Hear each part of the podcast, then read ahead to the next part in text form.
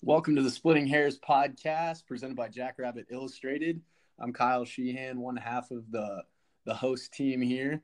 Um, and today I'm joined by a former teammate of mine, S D S U legend, uh, Ryan McKnight.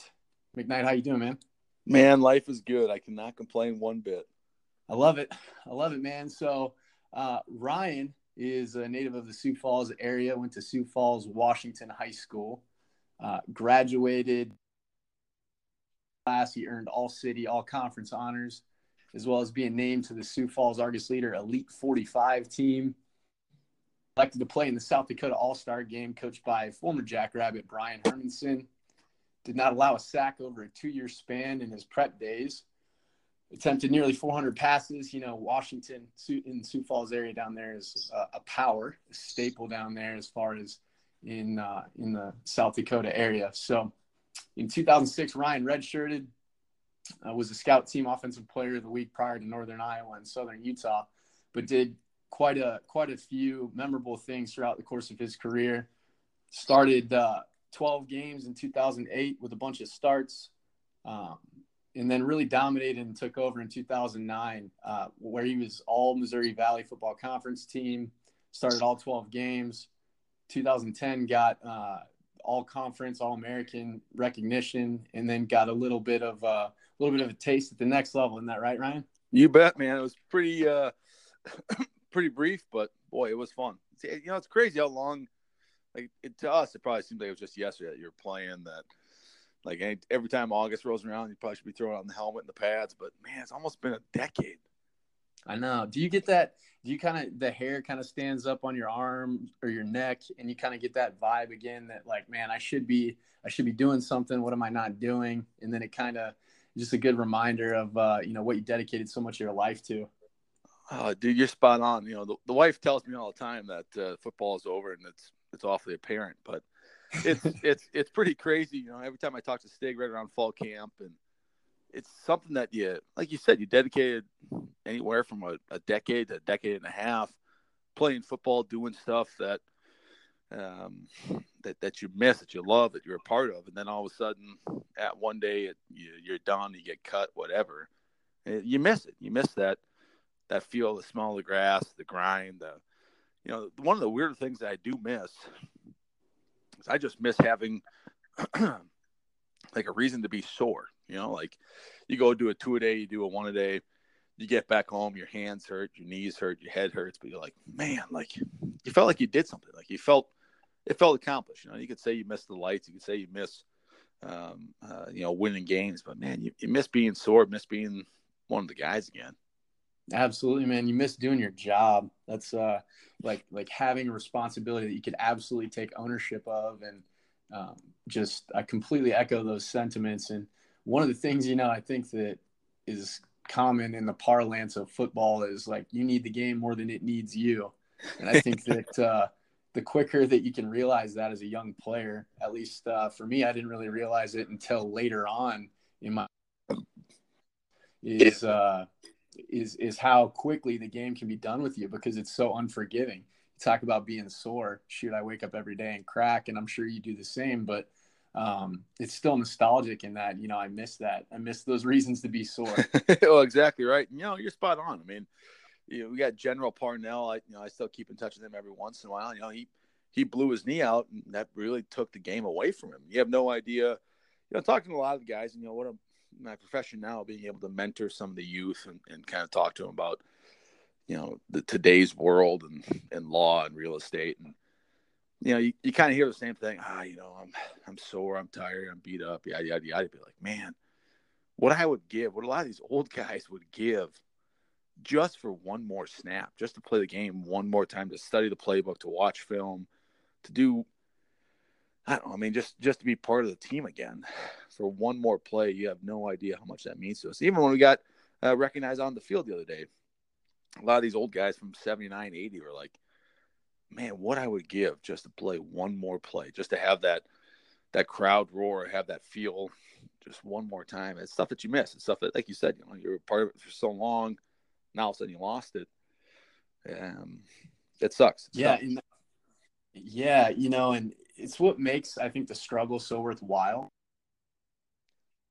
You know, we, when we were recruited there, um, which is probably, you know, necessary to bring up, it, it looked, it was a far cry from what it is now with uh, all the amenities, the facilities, all the, you know, bells and whistles that have, you know, they've been so uh, fortunate to be able to earn from a lot of the donors and people pouring into the organization as a whole, both at the university level and then the athletics level. It's, you know, we were there when there were grandstand bleachers and trailers for offices, and it kind of uh, was a collective struggle that we all kind of could could laugh at because we were there to ball. We weren't, I mean, we weren't there for all the bells and whistles. We uh, we just wanted to play the game, and I think that uh, it's hard nowadays. Um, just the same, no matter where you play. You talked about it, when it's a part of your identity and you've devoted so much of your life to it, you see guys struggle to make that transition because the skill set that, that you learn in football, if you're too one-dimensional, they don't necessarily transfer one-to-one into the real world. So it can kind of, you kind of get in that gray area like, oh man, what do I do next? And so, uh, so what have you done next? Post your plan. Yeah. You know, you're you're spot on with that. And so, like, when I got done with football, you know, I get cut from the Bengals, and I I didn't know what I was going to do. And my old man played obviously for the Jacks, and and so for me it was it, it you know I I moved back home. I had to finish up school. I promised Stig I'd finish up school. It was just something that that's what I was going to do. And my old man said, you know, if you like to compete, find a way that you can still compete. I said, oh, you know, what are you talking about? And he goes, well, if, if, you know, you got a good head on your shoulders, you know, why don't you, why don't you try going to law school? Why don't you see what you could do? And, you know, it, it was funny. You know, I, I, I was a walk on at S D S U. I didn't do, I didn't get a scholarship. I walked on for three years, ended up uh, playing as a walk on, doing some of this other stuff. And so I kind of learned how to grind. I learned how to hustle, learned how to, to, to play hard. And um, uh, when I applied for law school, I didn't get in right away. I said, well, you know, you weren't this, you weren't that. And I said, well, whatever. It is what it is. And call back a couple weeks later. And they said, well, you know, come on in. We can't make any promises. You know, you were on the bottom of the L S A T. You're on the bottom of all this crap. I said, ah, that's fine. I've been doubted before. And so we go in and, you know, at the end of it, at the end of my third L year, we have this competition for trial team. And this is, you know, a long drawn story. But what it came down to was my wife and I at the time were paired against the top two kids in our law class. And and we beat them in this mock trial. We beat them left and right. There was no doubt about it. And they asked, you know, how did you get prepared for this? And I said, you know, I, I was grown. I was I was raised on the belief that, you know, hard work and effort will take you further than anything else in life. And so if you believe in yourself, you, you grind, you hustle. Yeah, why not? Why not try your best? And so, yeah, no. So when I got done with law school, or when I got out of the football, I uh, went immediately into law school. I uh, got done and met my wife there. We practiced a little, opened a little firm out in the middle of absolute nowhere, uh, kind of where she was from. Uh, about a year and a half in, S D S U calls and says, hey, you know, we're starting up this business school. We would love to have uh, you and your wife come back, kind of help out with it. And really for about the last four years, yeah, three and a half, four years, we've been uh, uh, fortunate enough to come back and kind of be teaching a lot of these law and real estate and management type courses. For those of you old guys listening that graduated with a business econ degree, we're kind of the new Pat Lyons. We kind of took over some really big shoes, but just trying to make a difference, coming back, talking to a lot of kids. And now we're teaching, now we're instructors uh, at S D S U. So you're now a part of the faculty in blue and yellow, which is, it's, it feels very weird to sit on the other side of the desk, but man, it is, uh, it's enjoyable being able to, to help out some kids that, you know, uh, uh, whatever it is, if they want to pursue a law degree, pursue a business degree, pursue some, uh, a profession in real estate. It's awesome. You know, going back to Stig one oh one, man, make a difference. I love being able to help these kids out. Yeah, man. And isn't it interesting? You, you kind of, you know, you're, you're a young kid, you're doing Stig Pop. For those of you who don't know, it's during fall camp. It's the group breakout sessions when um, essentially they're just trying to bleed you physically, bleed you mentally, get you locked in, make sure you know and understand the standard. But all the Stigisms pop up during that when we're going through what what's called our MAD manual, right? So in that, you hear some of these kind of statements that are maybe cliche, maybe a little hokey, but man, I find myself like L N T C, leave nothing to chance, you know, make a difference. And all this stuff that just constantly is popping into my head. I'm like, son of a gun.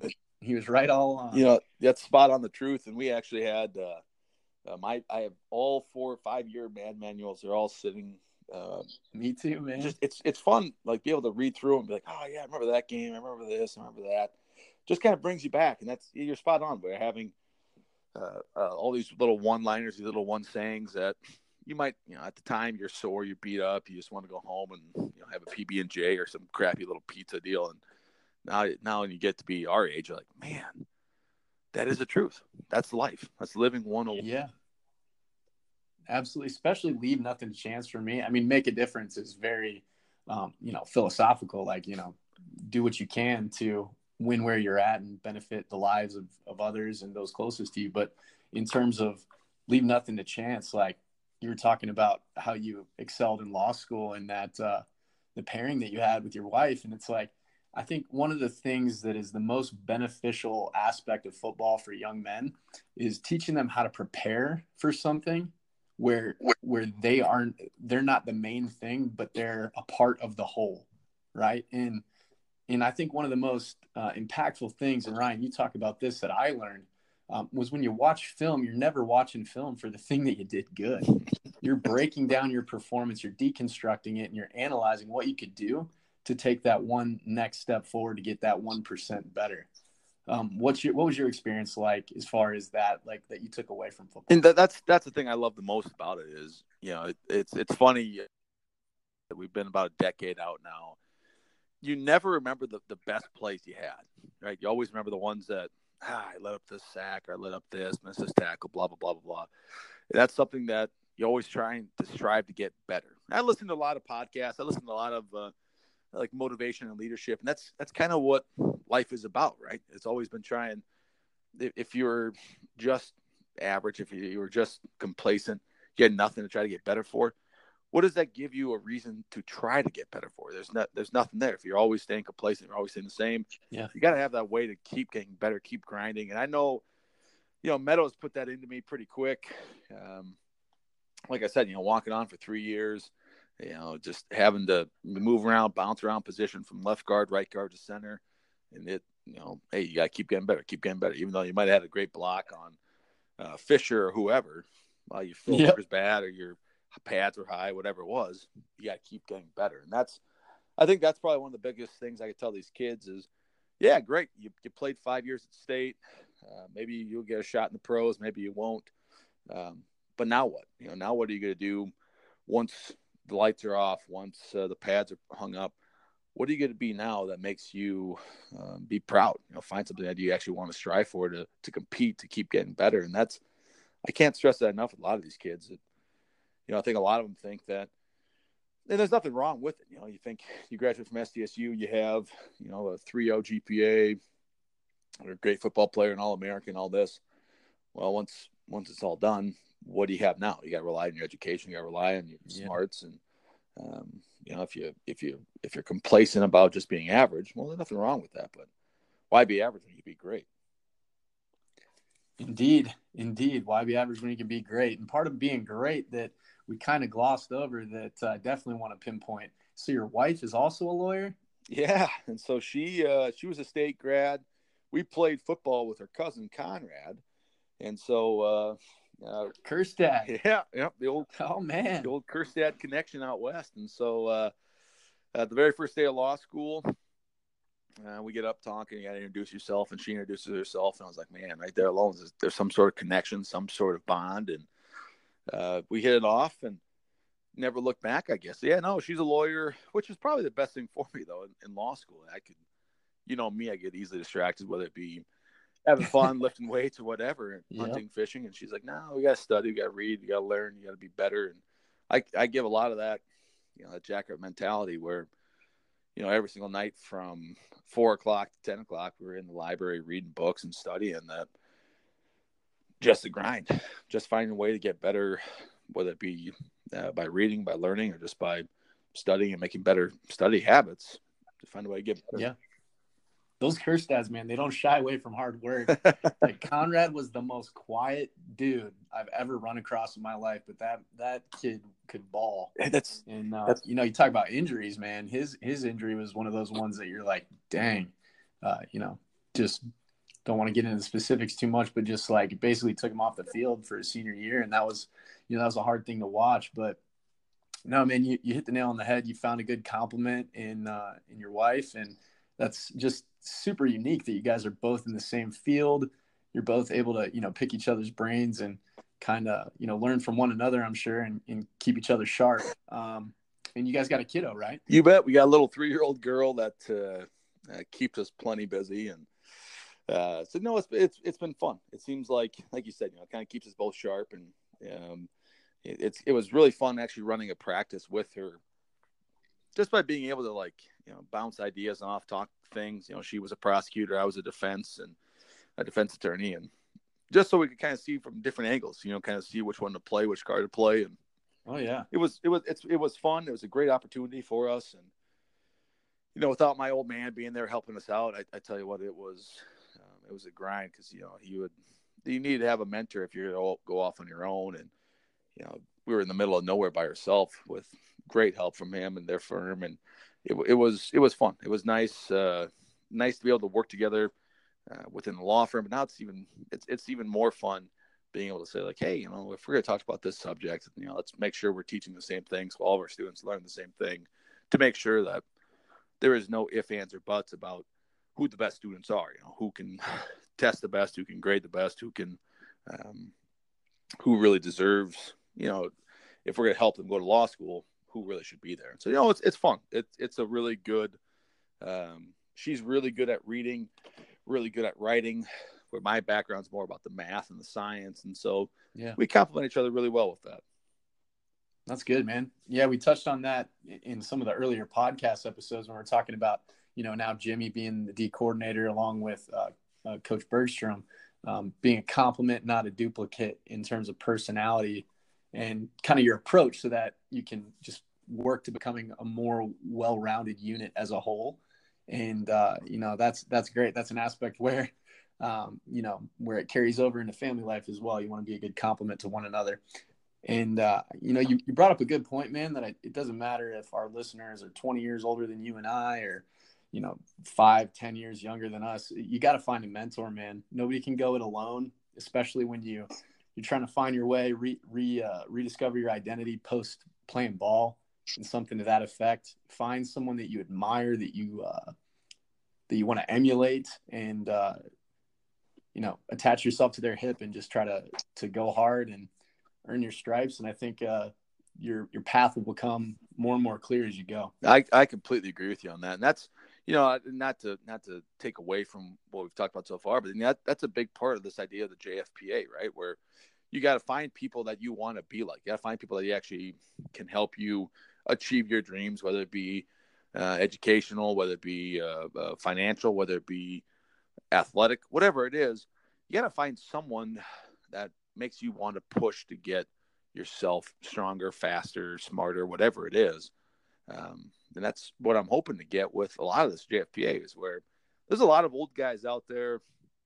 And I know some of you are listening to right now, whether they be five years, ten years, fifteen years, twenty years, that have great careers, have um, a, a great head on their shoulders, got a great family, and they have, you know, whatever, whatever it be, a, a financial advisor, whether it be a lawyer, whether it be whatever, that, you know, there's a lot of young guys that need to have some sort of mentor, someone that can help them out. Well, if you guys are looking for help, you know, look, look no further than the J F P A, where you, if you know that you played for Stig for three, four, five years, these guys also play for Stig. So it's the same mentality, same mindset, same uh, uh, hard work, same effort.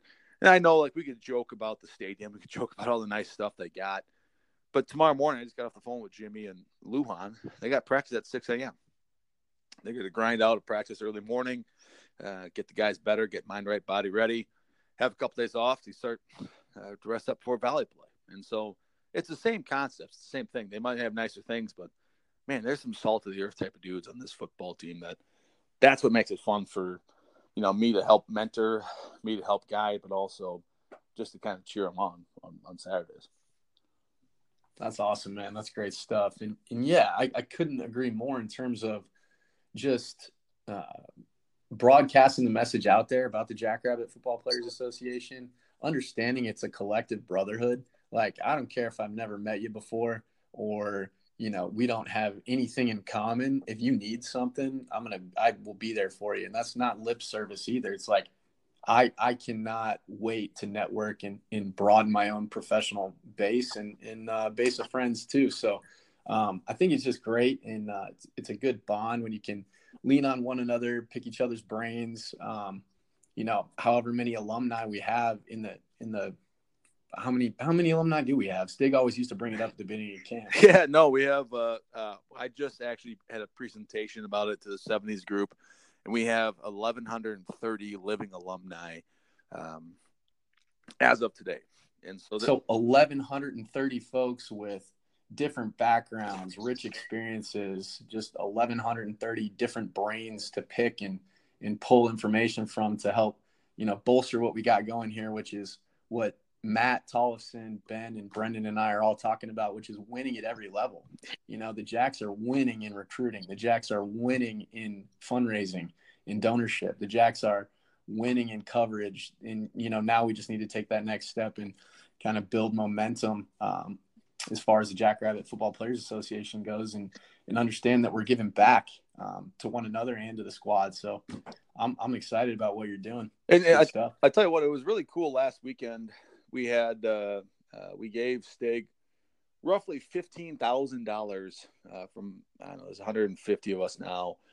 Uh, we gave him fifteen K at the beginning of the fall camp and said, "Man, like we'll, we'll, we're gonna keep building this. We're gonna keep building this." For those of you who are listening, for N D S U's reference, uh, they gave back their their Bison F P A gave back.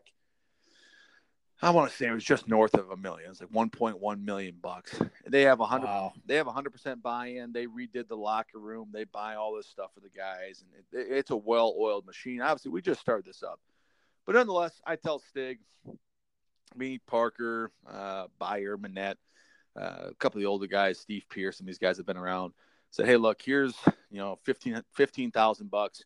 We're gonna get better. I promise you, we'll keep getting better. As a result, we actually got the C C R, the Shequin Champions Room, for one football game, and um, we did. We had a pretty good J F P A turnout. I think we had about forty guys and their spouses. But what was the coolest part for me to see was our tailgate site, the J F P A site, is right next to the current players' parent site, and so they came over and they were just kind of having a few beers and like, you know, why don't you guys come up? This is a networking opportunity for you guys as parents that your kids will soon be up here. Your kids will soon be with us. They'll soon be part of the J F P A. You give us hundred bucks, buy in. And I, I, Kyle, I tell you what, it was, it was like uh, a pancake feed. I mean, they were throwing us money left and right just to come up and experience what the brotherhood's all about. And at the end That's of the night, the move. It, it is. You know, Kubish was up here, Tyler Cook, Trevor Hone. A lot of these guys are up here, and we're sitting there, we're cracking jokes, having fun, laughing. And as we're about ready to leave, uh, the guys were like, you know, some of the parents came up like, you know, this is. This is remarkable. Even though they're four years older than you, I saw you talking to Taryn Christian. I saw you talking to Ona Sorgi. I, talk, I saw you talking to Nick Carr. All these young guys, like it's it's like this bond. I said, yeah, I, it. It's not like Nebraska. I've never played at Nebraska. We played against them. We should have beat them, but I, I don't know anything about it. But all I know is this: is it, if you play for Stig, if you play for the Jacks, there's this legacy, this tradition that. Is is it, it can't be broken. If you saw some guy wearing a J F P A hat in Puerto Rico, you're like, wow, I already know who that dude's already about. I know what he, I know what his life is like. I know he probably played at Coughlin or at the Dyke House, wherever. Like it just, you already know who this guy is. You go up, strike a conversation, you're friends, and that's that's that's probably the coolest part about being uh, part of the J F P A, helping out with the J F P A, but also uh, because of Stig. I mean, it really comes down to Stig. His tradition, his values, his morals, his um, everything that really shaped. He's made a really big difference for a lot of guys. It's it's really cool to be a part of it. I know it's kind of uh, it's kind of one of those things that you, you look up and as you see year after year go by, and you see the culture that they've built really get deep rooted. You kind of look at it dumbfounded, and it, and you almost pinch yourself like, what the heck did this thing become? And, you know, we're not even done. We're just beginning. Like you said, even the J F P A is just just getting getting uh, geared up and, and ready to go, and, and just kind of, you know, catapult itself into the next uh, the next phase here. And just been able to do with the philosophy, the Jackrabbit Way type deal, um, you know, the recruits he's been able to earn. Because, you know, he's not a – I don't know if everybody knows this, but he he himself didn't play college football. I just had a pure love of the game. And I think in certain instances like that, like when we were uh, a trailer coaching facility office and we had grandstand bleachers and we had the Coughlin alumni um, uh, stadium up there, it was it was one of those things like, if you love ball, you'll come play here. If you don't, you'll be worried about the distractions or, you know, whatever else you can get caught up in, you know. And, and I think that you've started to see that blue collar salt of the earth kind of take shape as far as laying the foundation, and then they know exactly what they want. We know what we're about, we know what we're not about. So I think that's been really awesome to see from afar, because it hasn't changed. It, it's been a blast to see, you know, like you said, we, we came up just wanting to play football. And it, I, you say what you want about Stig uh, uh, from a coaching standpoint, maybe he has a bad call here and there, whatever, but he's brought up some serious dudes throughout the years. Oh yeah. On absolutely nothing, right? Mm-hmm. Like if you look at Danny Batten, Jimmy Rogers, exactly. Chris Johnson, Knips, Koskovich, uh, uh, Koshart, some of these guys underneath us, even that, you know, there's no reason why they should be here. If you, if you look at our field, we had to pick rocks for one whole spring practice. Like you can't gravel pit, baby. and, and and and people are like, no, that can't be accurate. You're lying. Like you have no idea. We didn't have hot water in the showers. Like. No doors on the stalls. And this is not this is not some pity party, man. We're not like we it came it came to the point where it it humbled us, man. All we wanted to do was play ball, and that's it cut a lot of the distractions out. But but yeah, man, it, it was it's really been remarkable what he's been able to do. And he plays coy a lot. He knows exactly what he's doing. If you ever get him on the board, like he knows football, man. He ain't, he isn't any slouch. No, he's not, and that's. uh That's what, you know, like you said, the love of the game for him is really, um, you know, he, he knows what's going on. He knows the defense. He knows the offense. He knows what's happening. He knows how to reach out to students. He knows how to reach out to kids. He knows how uh, uh, to be able to recruit him, to bring him on. It, it's an honor to actually say you played for him. And, and even more so, too, I don't know if you remember the Minnesota oh nine pregame speech with Jimmy Rogers. For those of you who uh, don't know, now he's the D coordinator. He was a linebacker here for years, but his whole wet sock speech, you know, we, we had wet socks. We didn't have – nothing yeah. was dry. We didn't have anything, right? And that's – you know, to keep these kids on, to keep them coming to play, man, it's remarkable. It's absolutely remarkable what he has been able to do with really, you know, kind of a shoestring budget. And now all of a sudden I know a lot of people are like, wow, they got this big stadium. They got the Dyke House Indoor Center. They got this, that, the other thing. Well, it's not like – you know, it's not like it's still free.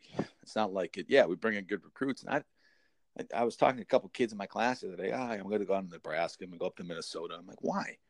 Well, I got to watch some football. I'm a Gopher fan. I'm a Hawkeye fan. I'm like, you know, some of these dudes out here on Saturday, they might not have the notoriety from E S P N, but we're watching some pretty damn good football that Stig has been able to bring in. That, you know, uh, from Taryn Christian to Ona Sorgi to Tiano to Jordan Brown to Goddard. This isn't like, you know, I, much as I hate uh, every other school in the state, this isn't like Augustana. This isn't like U S F. This isn't like U S D. Like, there's some dudes playing football up here that need your help, need your support. And that's, you know, kind of the background of, of the J F P A. Yeah, man. And it's definitely carried. I mean, I know you, as far as being on the outside looking in to the, to the lay fan, you're probably not going to – I mean, they do know who South Dakota State is. They have heard of us, especially dropping forty-one on T C U and smacking Kansas around and getting the W there and, you know, coming a field goal short here and there against Minnesota multiple times. Um, back when we were – what what did they call us in the Nebraska paper? Um, Twinkies. And then in the follow-up article, they called us Twinkies loaded with nails because we were slapping them around. It's like – it's like – you know, I, I love I love always being the underdog. I like being slept on. Um, and I think that, you know, it's really interesting. You, you bring it up. We were talking about Stig and his ability to really build a culture and what he's done there. Um, I talked about on a pre. I think the the sign of an excellent coach, in my opinion, is is who you can surround yourself with. And if you look at just a quick check-in for the where are they now, Coach Lee, former linebacker coach when we won uh, conference title in oh seven, um, he's now the defensive coordinator at Notre Dame. Coach Meadows, our O C and O-line coach, he's now the O-line coach at Kansas, had stints at uh, Southern Miss when they did really well, Florida International, um, or I'm sorry, Florida Atlantic. Then at Florida International, you had Con- Coach Coughlin, Josh Coughlin, who's now uh, head coach at Wofford, but previously he was the D coordinator at Pitt. I mean, we got guys now. Like, don't let it fool you. We we know football in South Dakota, and we ball. So, no, man, you're spot on, and that's what's cool about it. That's what I think helps out with a lot of these recruits. I mean, some of these guys they're bringing in, Kyle. I mean, they're you you know they talk about offers. Well, we have all the MAC school offers, but I'd rather come for a half ride at S D S U just because that's who you guys are. I'm like, holy hell, and that, that's cool. That's awesome. That you know you, you're turning down. Some of these big schools, we had some guys that turned down, you know, Wyoming turned down Air Force because they yeah. they know that, hey, look, if I if I can go to S D S U, it's a snot nose mentality, it's a it's a hard, uh, drawn out fight mentality. I go up there, I start for four years, I put my name out there on the list that, yeah, you know, you might have a chance to play in the N F L now because now all of a sudden you've earned your stripes, and that, that's what that's what Stig has built. That's what, in my opinion. What's what the team that really turned uh, the ship, and I, much as it pains me to say it, just because I know a lot of guys on the team, uh, was that oh seven crew, right? When we beat yeah. uh, N D S U at home when they're the number one team, they beat up on Minnesota pretty bad. They beat up on Central Michigan, but the guys that Stig yeah. brought in um, at that year, and all of a sudden now, I mean, it's it's a well-oiled machine up here. It's it's fun to be a part of. Yeah, and it's cool to see that you know now. Championships and the playoffs are the standard and national title is the expectation. Well, I've mentioned it before. Why you get, why are you going to go to some, you know, overlooked bowl game that maybe, you know, a couple hundred thousand people watch just as background noise during their holiday season, where you can instead go to an F C S power that's going to play more games because they're going to get opportunities to play games through a solidified playoff system. Or, you know, and play for national titles, or you can go to, to a lackluster bowl. I mean, what are you going to choose? Exactly. You know? Well, exactly. And why would you want to be a part of some, you know, jalopy MAC school or some low-level Big Ten or low-level Big twelve when you could go up and be at the top of the top, a top three team every single year? And like you said, you know, you actually go play in the playoffs. You actually can go play all these games where you are the underdog, so you could make a statement by – punching some dude in the mouth by making a making a difference. Why would you why would you go play for some of these crappy schools? Why would you want to do that, right? And so no, it's exactly it's, it's, it's the mentality, it's the embodiment of what Stig has built uh, from the D two phase up to the Division One. I. I mean, there was a big push that you know, Stig can't coach at Division One. S D S U shouldn't be Division One. Now all of a sudden it's like, you know, we should be winning natty titles. We should be doing that every single year. That's there's no doubt about it. We've been so dang close every single year. And I know close only matters in horseshoes and hand grenades, but from now on, man, I mean, that's, that's the expectation. Yeah, man. And, you know, if, if we, uh, if we look at it, you know, moving forward, I, I really think the sky is the limit in terms of, you know, winning at every level. If we start to get the J F P A um, built up, get that message broadcast out there. I mean, I mean, who knows? Look at the types of recruits we're getting in. Um, pulling from all over. And kind of one thing I wanted to highlight just in, in talking about, you know, where you want to go, what you want to be a part of. If you're a young kid from South Dakota, I mean, speak to your experience. What's it like playing for your hometown squad? Build something that's. And that's, I, I cannot emphasize this point enough. It, there, it, it, growing up in South Dakota, growing up in Sioux Falls, you know, you always hear about the Coyotes, you always hear about the Jacks, the Wolves, all this stuff. But everybody knows, everybody knows there's only one team in the state that actually matters. Everybody knows this is where I want to go to school. And it's, you know, whether it be academic-based, pharmacy, nursing, engineering, business, whatever. But they, everybody knows in their gut that if you want to if you want to play for any Division One university in the state, it's at S D S U. There's no doubt about it, no ifs, ands, buts. And so now all of a sudden you get a lot of these Sioux Falls kids that for years, ah, South Dakota can't play football. South Dakota can't do this. South Dakota can't do that. Uh, every single there, every single person there has been a bust, yada, yada, yada, insert excuse. Well, now all of a sudden you got guys, um, the Yankee twins up here, the Eddie Millers of the world, the Preston Tetzloffs of the world that, hey, you know, if we want to play for the premier school in South Dakota and make our name, uh, make a name known for us, we're going to S D S U. You're not going to U S D. You're not going to go to Augustana. You're not going to go to Black Hills State or whatever it is. You're going to S D S U. And so for I have a lot of these guys, there's some damn good football being played in Sioux Falls. If you want to go play for a natty, if you want to go you know, make a difference for the state, go actually have an opportunity to play for a natty, you're going to S D S U. So to change the whole mindset, to change this whole argument that there is no football to be played in South Dakota, man, like now all of a sudden, you know, think about if you were a recruit at the Minnesota game and you were from Sioux Falls, Washington, uh, Sioux Falls, Lincoln, throw a hill in the little shout out, where where would you go, right? You're going to watch Minnesota. We just we beat them left and right, even though on the scoreboard they finally they took us late. But we had more yards. We had more. T- we had all this stuff. We we were the better team, no doubt. Where are you going? You know, like I go play for a crappy Big Ten Minnesota team that can't seem to get their groove going, or I go to S D S U. I can make a difference. I could change. I could change uh, the whole dynamic that now Minnesota is not going to schedule us anymore. Now Iowa State's not going to schedule us because now they know uh, who we are. And so yeah, no, it's been fun. It's been fun to um, to see where we came from. The old trailers where you had you, know, you had red X's where you can and cannot step in the old trailer trailer rooms to where they have now, where they have helmet uh, cooling pads. I mean, it's insane, absolutely insane. Yeah, man, and you know, you're starting to really see that carry over into conversions too. Because I remember like when we were when we were playing ball, like uh, probably two thousand eight, two thousand nine ish. Some of those Super Bowl recruits that were big. big names were kind of trickling elsewhere here and there. We were winning some, uh, but, but now it's like, you look, you look throughout the, uh, the rosters and it's like Sioux Falls, Washington, Roosevelt, you got O'Gorman, you know, we're really cleaning house in the Sioux Falls area, which we need to, you need to win where you're at. And I think that that's been a great uh, nod to the whole approach as far as recruiting goes, is winning the state. 'Cause it's a blue state and it'll always be a blue state. Um, and then, as far as, you know, winning those other elite athletes that you think can really be a significant piece to the puzzle is, is clutch too. Like we're, we've got the Nebraska Jacks pipeline. Do you want to go compete for low level Big Ten, you know, opportunities and, and things like that in Nebraska? Or do you want to come to South Dakota State and compete for a natty? I mean, it's just, the formula is already laid out in front of you. And if you're going to, if you're a tweener, you want to go play special teams at Nebraska, like some of our teammates who who left us and, and would go walk on in Nebraska to try to earn their stripes. I'll never knock a guy for that, but keep it in perspective and understand your opportunity. And, you know, it, there's a formula to this thing. And, and I like the formula that we're putting together at state.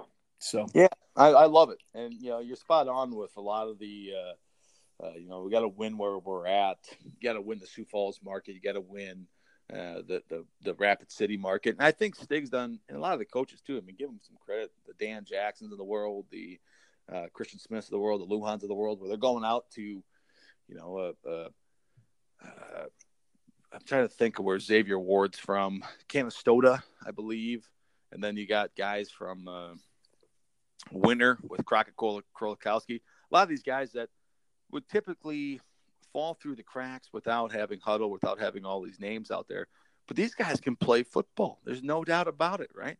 And so it, it's it, it's remarkable to see how they've been winning the entire state, how they've been actually pulling in the best recruits. And, yeah, I know. Yeah, you want to go play for Nebraska? I, I get it, right? You're going to go play for Memorial Stadium. You're going to go play for Scott Frost and all this. But, you know, at some point, if you're a tweener, if if you really love football, man, that, you're not going to find a better program than S D S U in uh, Missouri Valley, man. Yes, sir. All right, man. Well, switching gears a little bit here, keep it up, make it a little lighter. You and I, I feel like we're we're trying to do all we can to strap the pads on again or something here. You got the eye black. I mean, send it my way. Um, but so you know, when you're around guys twenty-four seven and you're in the locker room and you're on the football field, you're in class, funny stories emerge, right? Like, just hilarity ensues. What are some of your um, fondest memories, and what is uh, one of the funniest stories that you could tell on air? Remember that, on air. Keep it uh, probably P G thirteen. I guess we could flirt with that a little bit. You know, there's there's a lot that goes through my head right now. Uh, a lot of them, you know, like, this is the best part about this, is that a lot of them come from the guys, come from, you know, whether it be late nights in the summer, whether it be uh, long days on the bus, whatever it is, it, it gets to be fun. My, you know, I, I got memories. I got memories of, uh, uh, of, of trying to talk to Witzman on the line. I got memories of talking to Parker. I got memories of listening to Big Mitch tell stories, and uh, listen to Kubish and Jimmy go at it. I'd, I'd probably say uh, one of the better stories I got, and it, to keep it as, as P G as possible, uh, for those of you guys listening, we, we used to have to do a senior skit, and it was during fall camp, trying to lighten the mood up. And I don't know if you remember, Kyle, but we did the old, uh, uh, uh, what was it? Nick Fartley. Buyer played Nick Fartley, and they're following us around a lot. Oh, that was classic.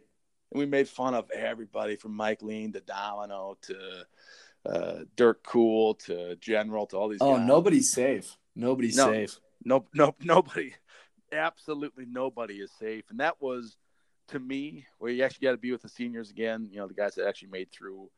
Um, that to me was probably one of my fonder memories, is just sitting there kind of shooting the breeze and making some stupid video that Stig, you know, bless his heart, he, he didn't get half the half the jokes just because he, he I'm I'm glad he didn't. I should, maybe I should say that. I'm glad he didn't get half the jokes, because some yes, of them were exactly. But that, you know, between that, then uh, you know, give a little love to to Seth Daughters and to John Fix, Tyrell Cools of the world. You know, every single year we go out to Rattlesnake Butte to shoot pheasants, and yeah, I wouldn't have known. Well, I wouldn't have known you. I wouldn't have known half of these guys if it was not for Stig.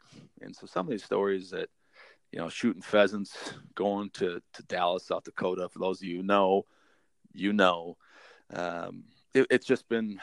I mean, to keep it as, as light as possible, it's it's just been fun. It's been fun to hang out with the guys. It's even more fun now that some of the stories emerge. They they, they keep getting a little more wild and wild, but. You know, we'll save those for another time, but yeah, I mean, I couldn't agree more. I, I think one of the, I mean, there's a lot to pull from, but you know, what I would ask you and, and what you might say in response is, for me, it was the bus rides with, um, and you know, it's always broken down. It, it kind of silos in, in football. Once you hit the collegiate level, like defensive bus, it's all the defensive guys. Offensive bus is all the offensive guys when you're, when you're uh, transported to a road game. But for those of you who don't know, Kyle Manette, All-American running back, was McKnight and my running back when we were playing there. He's an incredibly intelligent kid, and he would get into uh, debates with people. But if you ever made Manette laugh, good grief, that would just make everybody laugh even harder, because that kid has a world-class laugh, I'll tell you what. So don't take my word for it. I guess you had to be there, but uh, if you ever run across Kyle Manette, try to uh, try to get him to give you a little laugh. I, I could, a real knee slapper. I could attest to that. He's got a good laugh. He's got a great personality. Just a great, great human being, and that's that is accurate. He's got a. If you ain't laughing, if he's laughing, you, you got some issue with you, man. Like he's that's just who he is. It's it is funny. It is funny. That's good stuff, man. Well, great, Ryan. I, I really appreciate your time, man. Let's uh let's. hammer this this down real quick again. If people want to get in touch with the Jackrabbit Football Players Association, if you're a former alumni or or uh, you know, just want to do your part to help out, um, how can they get in touch with you? Yes, find me on Facebook, Ryan McKnight. You could even uh, look up the uh, J F P A. We got a Facebook page. Uh, I'll give some love to Ona Sorgi. Um, you know, he's he was a I think he was a three time All American center after I got out of there, uh, Remington Award winner, all that kind of stuff. One of the best dudes that you can ever meet in your life. His girlfriend, um, is she actually created a whole website for us that will hopefully be up by the time this podcast gets out. Uh, but otherwise, you know, send me an email, jackrabbit f p a at gmail dot com. Um, again, Ryan McKnight, J F P A on Facebook. Uh, you reach out to Alex Parker. He's the secretary. Uh, there's there's a lot of ways to get a hold of us.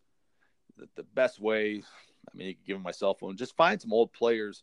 There's, there, we got one hundred fifty right now that are currently active in the J F P A. Um, we need everybody. We need all hands on decks. I think if I could if I could stress anything, and I appreciate you guys having me come on and, and kind of tell some old war stories and kind of do some of this old stuff, but I, I, we can't play anymore.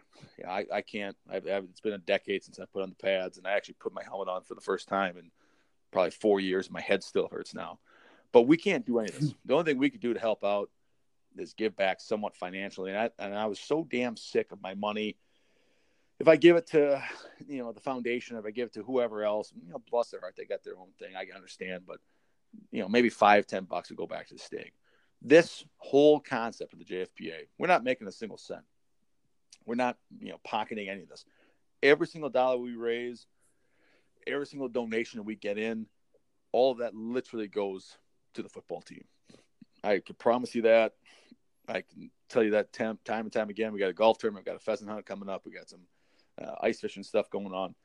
Every single thing that you give to us will go back and make a difference for Stig and the football team. And so, I, I hope you guys join. I hope you be a part of this. I hope you can, you know, the eleven thirty living alums. I, I get it. We can't get everybody.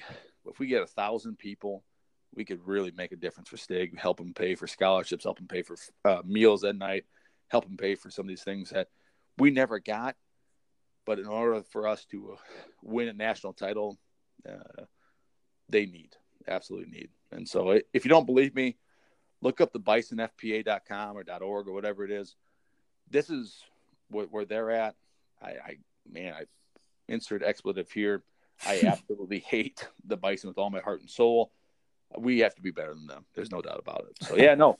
Uh, Ryan McKnight, Ryan McKnight on Facebook, J F P A on Facebook. If you if you're still lost, email Stig. He'll kick you over to me. So he'll get you connected.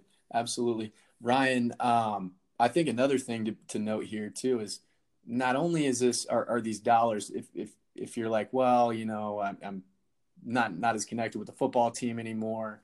Don't really know any of the recruits. Don't live in South Dakota. You know, I'm out here in Texas. I'm just doing what I can to give back to the organization. I love the game of football. Think of your dollars as going to develop these young men who might not have otherwise had any opportunity or any any path forward to do something Um, outside of high school with their lives. Think of it as a way to keep them fed at the level they need to be fed when they're busting it um, in the classroom, on the field, trying to maintain weight, because Coach Mo is definitely going to, you know, do what he can to pound on them and make sure they're prepared and resilient and ready to go. But, uh, you know, it takes a lot to feed these six oh five hogs and the, the beast of an interior D-line we got now. And Christian blowing like he's been using, you know, the best conditioner available. It takes a lot. It takes a lot of backing. So and keep it um, keep in mind. And there's great stuff you guys do too, right? Like you're doing golf tournaments oh, yeah. and things of that nature, and just getting people organized and together, man. And that, that's you know kind of hitting on that too. I mean, keep in mind, you know, Stig loves it, and Stig wants to help out any which way he can, because this is stuff that these are former brothers, former uh, people that he's coached, that are his friends, his family. Because that's what we are. We're a big family, and so. If you do join up, you'll get a nice Yeti mug. You get the opportunity to buy all this team-issued gear that, you know, it, I know you and me, Kyle, we, we didn't get that stuff. We had, you know, a couple of shirts and some old shorts that probably were the wrong size, right?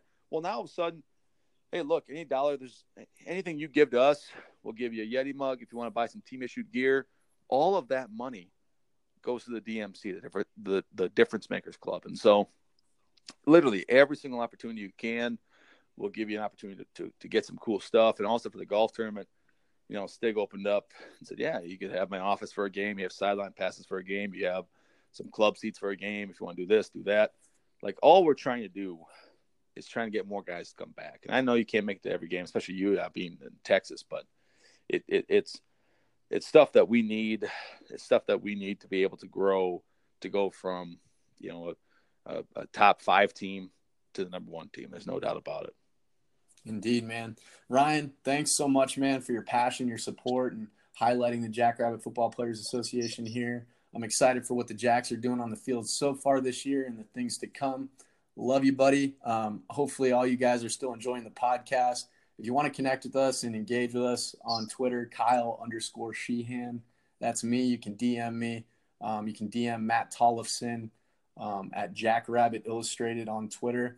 And then Ben and Brendan are also there. Um, you can check them out at their Twitter Twitter handles on the next pod coming up this week. Um, appreciate you guys so much. Go big, go blue, go Jacks.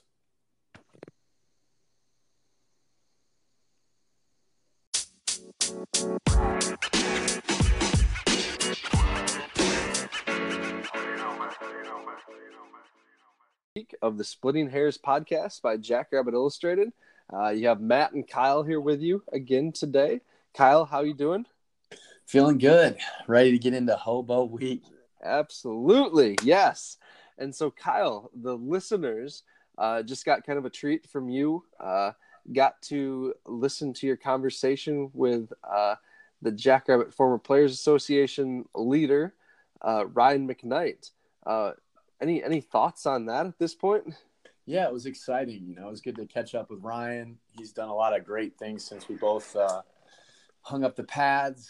Uh, sounds like he's got things well-oiled as far as his career is going, his family life is going, and we dove into some good stuff. So hopefully y'all enjoyed that, and uh, really some exciting things uh, coming down the pipe as far as the J F P A is concerned, and, and really for the blue and yellow as a whole. So look forward to that to come out. Good. Uh, yes, I uh... – thank you for that time, Ryan. Thank you for making the time to talk to Kyle and and uh, your support of Jackrabbit Illustrated and what we're trying to do here. So appreciate it. So let's get in. As you mentioned, Hobo Week, the the best day, or Hobo Day is the best day. Hobo Week is the best week of the year, and uh, some of the things during Hobo Week def make definitely make me miss being a student uh, for sure. I'm not sure how much you got to enjoy that, Kyle, but as a non-athlete or a non-player, it was a great week. Yeah, I'm pleading the fifth. I definitely uh, we shaved. We didn't shave for a while. You know, that was the one thing. Hey, when I first uh, got to state, it was something like the New York Yankees uh, protocol, where we weren't shave, or we would we would have to shave, or they would like us to shave. It was kind of the the unwritten rule that you better shave, uh, especially on business trips or away games. Um, you better take care of yourself, make sure you're clean cut, get into class on time, things of that nature. Um, same goes as far as class during Hobo Week, but we're allowed to be a little more scruffy, you know, honor the heritage that is the uh, Weary Will and uh, Dirty Lil out there, and, you know, mm-hmm. pay homage to them and the culture. So it's kind of cool uh, to experience that. Even Stig gets involved. Uh, I believe I saw your tweet out. It's good to, good to see Dallas Goedert rocking his uh, healthy beard. Yeah. Some, some scruff as he's balling, and uh, how'd you feel about that, Matt? A little bittersweet. Yeah, uh, the cheeseheads got uh, uh, you know, got a little taste of uh, of the L column there. Yes, yeah, so I'm I'm a Packers fan, and uh, Kyle's Kyle's a Vikings fan. So don't remind yeah. me after today. Yeah, yeah, you know, I'm happy for Dallas. Like, he grew up a Packer fan, right? So. So for him to get to do a Lambeau leap, that was pretty cool. Uh, I don't know if I necessarily enjoyed seeing him uh, dominate on those on those wham blocks. I gotta say, like, man, the whole game. My goodness, oh, indeed. And it was, you know, as a former primary blocker, that was what my job was. I was I was more excited to watch him swipe or crack back on the D tackle there and just decleat him. I mean, ah. he he is putting on a clinic. So hat tip to. Uh, Coach Schleissner and Coach Eck and whoever's worked with them in the past, Coach Moore, whomever, um, just getting him ready to play. Obviously, the coaching staff there in Philly, but he he absolutely, his feet are underneath him, his hands, his leg drive. It, and, and if you guys if you guys want to understand football, Philly's putting on a clinic as far as their communication across the line. I don't I don't care if you're a fan of the Eagles or not. Their communication across the line, watching how they, they check stuff, they get into the proper play. It's just an absolute clinic. So it's good to see uh, former blue and yellow tight end doing work there. Yeah, yeah. Thanks for thanks for bringing that up. You know, uh, I was starting to get over it, but uh, you know, but no, it was honestly it was really cool to see Dallas um, dominate. I think that was a great great performance by him and opened a lot of eyes, even if it wasn't uh, necessarily all in the. on their passing game. Uh, he was well, just let me dominant. Put you on the spot here, Matt. Did you expect him to block at the level he is going into the league? Uh, no. Um, yeah. Like I, mean... I, I think talking to Coach Eck and Coach Schleissner about him, uh, they they were really like he can block. He can block. Like they really they I th- I feel they authentically believed it. Um, I don't know if they expected him to be this dominant either. Um, it's just our offense. He didn't. He wasn't asked to block. He was asked to be a weapon and score touchdowns. That's the point so, right there. I mean, yeah. I mean, when you're only asked to do what you're asked to do, you can only excel within that scope. So it was. I mean, it's been incredible because, like, I mean, he last year in the playoffs he had Mac on skates and was blocking him ten, fifteen yards downfield, whether it was front side, backside run. I mean, he was doing an incredible job, and then. This week, I mean, he take he took another step, and he's just bodying guys. He's got a body count stacking up here, just yeah. with pancakes. And and I didn't I didn't see that coming. I gotta say, I don't. I, I would call anyone a liar who said they, they anticipated that, but that's just a, a nod to him and, and trying to get better and wanting to take uh want to take his game to the next level and be a more complete tight end. So it's cool to see the Jacks do that and see guys who are wearing blue and yellow excel at the next level. Mm-hmm, mm-hmm. So, good. So, let's get into Southern Illinois here and talk. We're going to start with their offense today. And you said you've done, done a little bit of digging on their offense. What did you find? Well, Stone Labanowitz and Corey Lyles, I feel like Dor- Dorothy Mantooth might even suit up for them. Um, that's a little uh, old, old, or not old school, but uh, Anchorman reference uh-huh, uh-huh. for you Will Ferrell fans. But uh, but yeah, man, some uh, they got some A-list names. But Stone Labanowitz, I watched him play against Tennessee Martin. Um, you know, he he only took a series. He got a shoulder injury there, and then you have Corey Lyles stepping in. Now he's an interesting story, right? So his dad, Kevin, played at Wisconsin. Quarterback and tight end back in the day. His brother plays there currently as an offensive defensive line kind of hybrid, bouncing back and forth. He was a Scottsdale Community College transfer. You know, if you know if, if you're familiar with the Jacks over the past ten years or so, we've definitely dipped into the Arizona area with, you know, Coach Rogers being from Hamilton High School and Danny Batten being a draft pick coming out of the Chandler area and the Gilbert area over there. So, um, you know, there is some talent there, absolutely. So in his, fir- his first career pass of the game against Tennessee Martin was a pick. Um, they were able to come back from a fourteen oh deficit and get that W, twenty-eight fourteen win a couple weeks ago against them. Um, they do have some nice skill players. So Javon Williams is their wildcat running back. So they're going to run a pistol offense, which is very similar to what South Dakota State runs as far as some of their packages. So it's going to be great for our defense, who's familiar with that type of a scheme. Um, they do uh, like to run the ball, but but their uh, their head coach, Coach Hill, is a former quarterback, so they will probably try to move the ball downfield through the air. But in terms of um, preparation, knowing what you're going to get, knowing uh, kind of uh, cohesive plan of attack as far as the D is concerned, that's going to be nice. We're getting into conference play, so that's going to be good too. Um, seeing D J Davis back there at running back, he does some nice things. He does have some skill. Um, but uh, overall, you know, they have they do have a nice win on their resume with an F B S win, but I wouldn't uh, I wouldn't get too carried away with that, with, as UMass is kind of a glorified F C S product, really. Yeah, uh, if we're being frank. And then they did drop one to S E M O, who was ranked to start the year. But, uh, you know, I'm not too sure how to interpret that. And then they lost to Arkansas State at Arkansas State, which got absolutely drubbed by Georgia the week before. Um, didn't even score a point. So, you know, I think it, in terms of talent, South Dakota State's going to have them on both sides of the ball. But uh, I don't know. What are your thoughts uh, as far as the offense goes? Yeah, so they uh, – I mean, they have some talent. And along the offensive line, uh, you know, Dye Junior, uh, Furkron, and Marnin uh, have started a lot of games for them. Uh, they're they're returning starters. Uh, Marnin started over thirty games, I think, for them, thirty-two, yeah. And so there's some experience there. The right side, though, is completely new. Uh, D J Davis and Landon Lenore are the two names that obviously jump out to Jackrabbit fans. They've made a lot of plays. Uh, and you mentioned, it's funny you started with Lyles and mentioned him because the Jacks were tied to Lyles um, in the rumor market, you know, last January as a, as one of the potential quarterbacks that we were looking at bringing in. And uh, he didn't end up here, obviously. He chose Southern Illinois, so maybe a better opportunity for him to see the field. Um, and so it's it's really interesting now that he's ascended to be the starter. Um, and I think those of us that were really watching um, are are a little bit nervous because he's a playmaker. He showed some playmaking ability definitely at Scottsdale. Um, and so we'll see. I I'm excited. Uh, their offense, again, is, uh, like you mentioned, it can be dynamic. It can be, um, you know, uh, it can be stress stressful for the defense.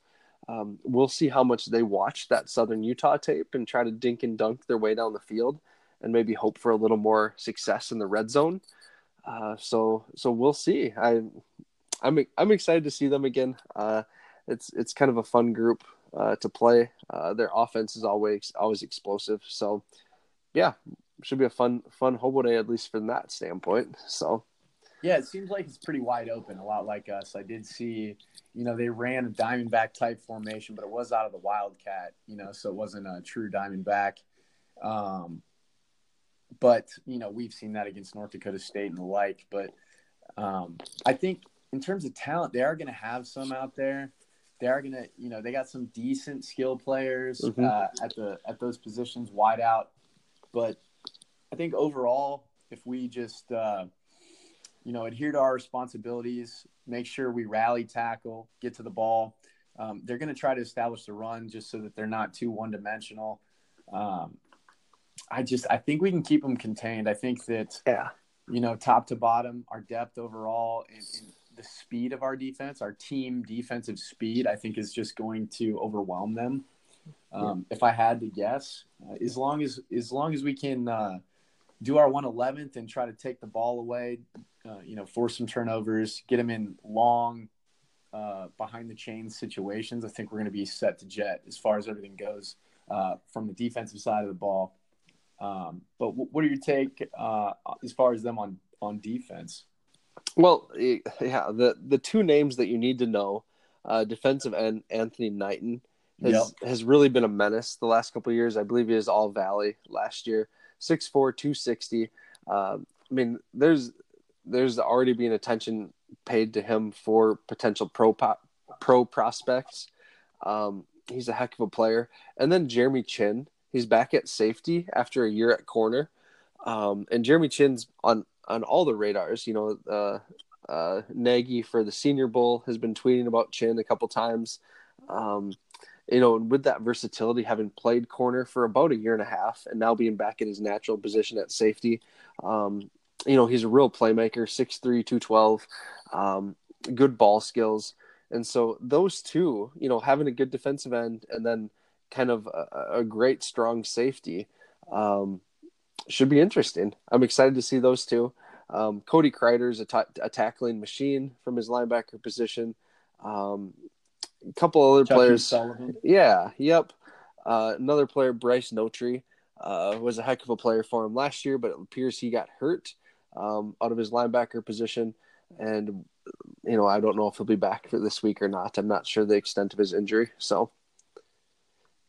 Yeah. You know, uh, Anthony Knight, number eleven there. He's got great size. Um, he's got really good strength at the point of contact. Definitely look for him to be someone we need to keep an eye on as far as making sure we put a body on him, um, make sure we can lay on him in terms of that. That's offensive speak for getting a body on him and, and uh, trying to move him and get up to the second level. I would say that, you know, they do have a new D-line coach, new defensive coordinator. Um, they basically have a quasi four three or what is a four two five. So for the the average listener out there who might not know what that means, that just basically means we got four down linemen, uh, two true linebackers, and five defensive backs. So like a nickel, if you want to think of it in, in terms of that. So I like playing defenses like that. When we played Southern Illinois back in the day, they were a multiple defense, a lot of three, four looks, just, just a lot of stuff, like a lot of stunts, a lot of different weird blitzes and, and just things that they would throw at you to try to keep you off guard. A lot of smoke and mirrors, like Coach Meadows used to call it. Yep. And uh, what you want to do with that, four two five, run right at it. If you got an undersized linebacker in there, just get a body on him so that he's not filling uh, and fitting the gaps um, that you're leaving unaccounted for. Get a body on him and then just uh, move those chains, because that's that's the name of the game. The Jacks will definitely want to establish the run with our bevy of backs that we've got. Um, sprinkling the pass game, maybe get the ball out on the edge quickly, let those guys work in space, and, uh, you know, we'll see what happens. Yeah, and, you know, that's, that's exactly right. So, you know, size-wise, again, we have the advantage on size. Um, you know, looking at these linebackers, um, the, their D-tackle, I remember this guy from last year, uh, Malik Haynes, uh, five eleven, three thirty-four. Number ninety. So he started That's all ten huge. games. Yeah. So, so we don't see that many, you know, three hundred thirty pound defensive tackles um, throughout the year. And so we'll see. Um, our interior um, was maybe the shaky part of our offensive line in the non-conference play. And we'll see how they, how they've uh, handled improvement week. So. Yeah. And, you know, I heard Coach Eck on Twitter uh, highlighting some of the things they want to work on. Obviously, uh, we want to be better in the turnover margin game, but something that we kind of touched on but didn't address as specifically as he brought up is starting the game fast. You know, we want to get up on them quickly. We want to put the, put the pressure on them uh, to really feel like they've got to score, especially at an away game. Um, the crowd's going to be jumping because it's Hobo Day, and uh, all the festivities that surround that are going to create a lot more excitement. Uh, the student section's been popping this year, and, and to be honest, we've taken a step each week so far as far as attendance is concerned. So I, I really like what we're doing there. Matt and I have talked about it a lot. It's like winning at every level, whether it be, you know, attendance, uh, donorship, the product on the field. We want to win at every level here at State. So keep up the good work. Any students that are listening to this, we we love the support. We love what you guys are doing.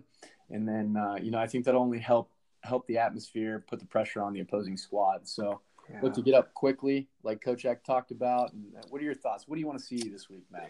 Yeah. Uh, so, so I do need to go back just one second and mention, yeah. um, you, we, we mentioned him when we were talking about offense, um, but D J Davis is just a tremendous special teams player. Um, yeah. On punt and kick returns, he has the chance to either flip the field or score a touchdown on mm-hmm. anytime he touches the ball. So I, I hope that's like a, a personal challenge to our coverage units to not let him have a big game-changing return um, because he has that potential every time he gets it on one of those return opportunities. Um, yeah, and we've, and we've seen the impact special team makes, so we know we know about that. Yeah. So what I'm looking for this week is a, a complete performance. You know, I want to see four quarters stacked together of of Jackrabbit football. And what you absolutely mentioned and what Coach Eck mentioned is is one hundred percent correct, in my opinion. Uh, that's that's starting fast, and that's something we just haven't seen this year, um, at least not out of the offense. And and I think they're fully capable. I'd love to see them come out with a script um, this week and really, really take advantage of it. Jump on them early, um, make them chase, and uh, you know, let our defense play aggressive and, and pin their ears back and get after this, uh, this new quarterback. Yeah. I think we'll be able to force him off his spots, disrupt his timing. I, I, I really do believe that the Jacks have one of, if not the best defensive lines in the nation. Now that, that doesn't mean anything if you don't get it done in Valley play. Cause, cause the Valley is the standard. Um, in watching one of the publications of S I U this year, some of the announcers were saying it's the S E C of the F C S, and it and it and it really is. It has been for some time now, um, with some seasons being able to kind of be exchanged with the C A A there, I believe, and and you know, hit or miss with the Big Skies. They're kind of top heavy some years, but but overall, it's a, such a quality conference. We need to get it done. We need to get it done at home, and uh, you know, like you said, like Coach X said, we need to apply the pressure early. Um, it'll be interesting. I'm not sure if Romeo Elliott is available, but he's kind of a, you know, one of the freshmen that they thought was going to be a pretty explosive playmaker for him. Um, I'm not sure if he's done for the year or not, but uh, I haven't heard too much about him. But, you know, whoever whoever suits up and whoever is on the field for the Jacks, they just need to, you know, rally tackle, continue to do what they've done in uh, in out of conference play, and uh, get that ball uh, back to the offense so they can do their work. Yeah. So I'm I'm predicting, I think, uh, something along the lines of like a uh, judging with the weather too. It's not supposed to be the nicest day. Something like thirty-eight to fourteen, something like that is my prediction. Oh, nice. That's uh, yeah. I we were close. I felt like I was going to be close before with those missed field goals. Um, I'm not disappointed that, that Southern Utah shanked them or got them blocked or whatever happened. But uh, but you were spot on with your prediction last week. What was it, thirty-five seven or so? Yeah. We ended up, yep. We ended up doing doing the job there. But um, if I had to guess what I saw, we had improvement week. If we take the steps we need to take, I'm going to go thirty-five ten. All right. Yeah, thirty-five ten Jacks for sure. Um, I think that we're just going to be too much on the ground. I, I think that uh, I think they'll they might move the ball here and there. I think they're going to dink and dunk. Yeah. I, I really I I would be shocked if they – I mean, they're going to take try to take some shots downfield, but um, I think overall they're going to try to, you know, not go broke by taking a profit, but that's just not going to get it done. And uh, I think we're going to smother them on defense. Defense is going to lead again. I'm interested to see what happens on special teams. Um, they did seem like they had some some holes in their armor as far as uh, coverage on, on special teams. Like they got guys that are running down a little bit reckless on kickoff, um, where we might be able to exploit that on K O R. Um, we'll see about punt. Dinkel's been doing an excellent job flipping the field. You know, we've been doing a really good job top to bottom. Now let's see, like you've said, Matt, like we got to put it together a complete game. Yep. Yep. Yeah, we'll we'll see. I mean, it's going to be uh, – I mean, hopefully it's not pouring rain. Man, I hope it's not pouring rain. Um, but the crowd's going to be electric. Hobo Day always is. Uh, and hopefully the players respond. You know, I'm, there's this uh, – this kind of misconception that we lay an egg on Hobo Day. I know the B squad was talking about it last week. Um, and I'll have some numbers on at least like the last ten years where we've actually been pretty good on Hobo Day. Uh, yeah. a, couple, a couple stinkers here and there. Um, but overall we're, we're doing all right. So uh, excited, excited to, to see everyone. I know it's always a huge game when people come back. So uh, should be a good day. Yeah, you're at home again. We we're finishing up this nice little leg of of uh, home competition, and really, what is a glorified away game, uh, which which is kind of like a home game out there at the U to start the season. So, you know, we've been in we've been in friendly confines for a while now, so we just need to finish strong. Uh, really give ourselves a springboard heading into further Valley play. I'm excited, man. Are you uh, are you gonna be present for the game? Oh, absolutely. Yeah, we are uh, we're actually cooking fajitas for t- tailgating this week, so uh, it should be good. Nice. Nice. I know Ben and Brendan will be there, and, and Rowdy and Ruckus as ever. So exactly. It'll be, it'll be fun. I'll be there in spirit, but uh, I'll be uh, I'll, I'll definitely be taking my notes and, and seeing what uh, seeing what excitement I can generate from here. Good. Good. Um Well, just then, as a as kind of a heads up for our listeners, uh, you know, at the at the first part of this episode, Kyle interviewed Ryan, um, and now this back half of this episode, I'm actually going to be talking about the twenty twenty uh, verbals that we have so far at this point. And uh, if you follow me on Twitter, you know that fourteen of them were in the house uh, for Southern Utah. Uh, the week before against Drake, uh, one of the verbals was there for his official, um, and the next couple of weeks there'll be more and more coming through. So uh, this twenty twenty class, uh, if I could sum it up in two words, is um, athletic and versatile. Uh, they can play all over the field and they fly. So I love it. I'm so excited it. to see them on get to Brookings. That's for sure. I know you're getting hyped on social media, so I'm I'm uh, curious to see what they do when they strap it on, but. I, I just want to say, too, man, I got a chance to watch uh, former offensive coordinator and O-line coach, Coach Meadows, um, down here uh, in Fort Worth this past weekend while Jacks were on improvement week.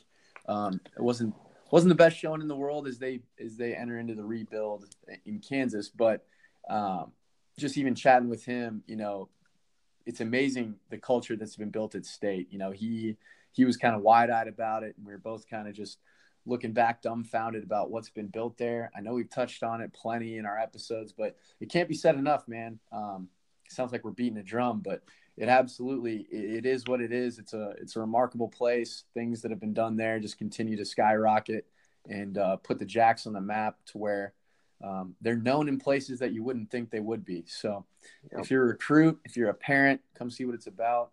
And uh, never know, never know could be done in blue and yellow. Agreed. Agreed. All right. Happy Hobo Week, everyone. Go Jacks. Run Rabbits.